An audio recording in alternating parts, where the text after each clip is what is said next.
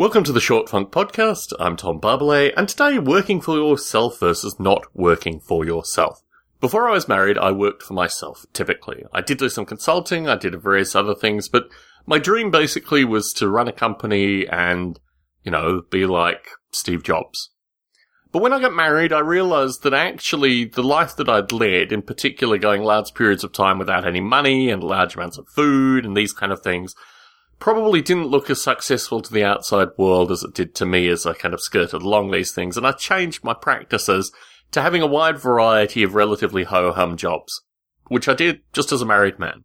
And I also lived vicariously with my After Hours project, initially with Noble Ape, and then obviously things like Model Rail Radio and the Stone Ape podcast, and now even Short Funk. But I do reflect if I hadn't become a married man, whether or not I would have found success or whether I would have just been some loser. Through my professional career, I have found some success currently. Things seem to be reasonable currently, and I'm hanging on to this thing with grim hope that it can continue into the near future.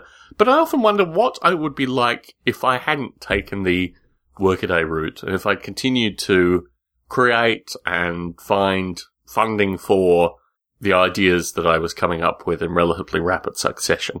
And there are still some projects that I kind of cling on to, not with a view that I keep them proprietary, but even through like open source, they have some degree of potential. So, you know, maybe sometime in the future I might experience those things as working for myself once again.